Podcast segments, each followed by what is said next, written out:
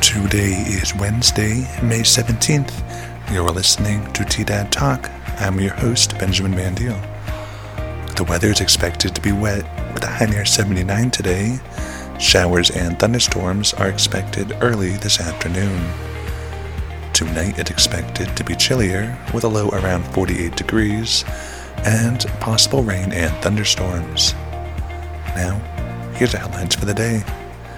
Gina Real, who shot a Trinidad woman to death on Jackson Street three years ago, faces 29 years imprisonment after taking a plea deal. She is expected in LA County District Court May 30th for sentencing.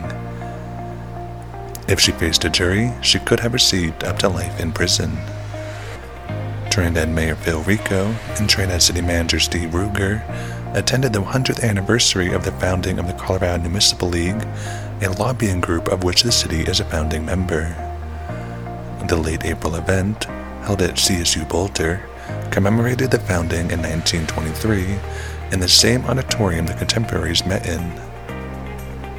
And Citizens United, a local action committee, has filed a complaint against U.S. Rep. Lauren Boebert for alleged campaign finance allegations.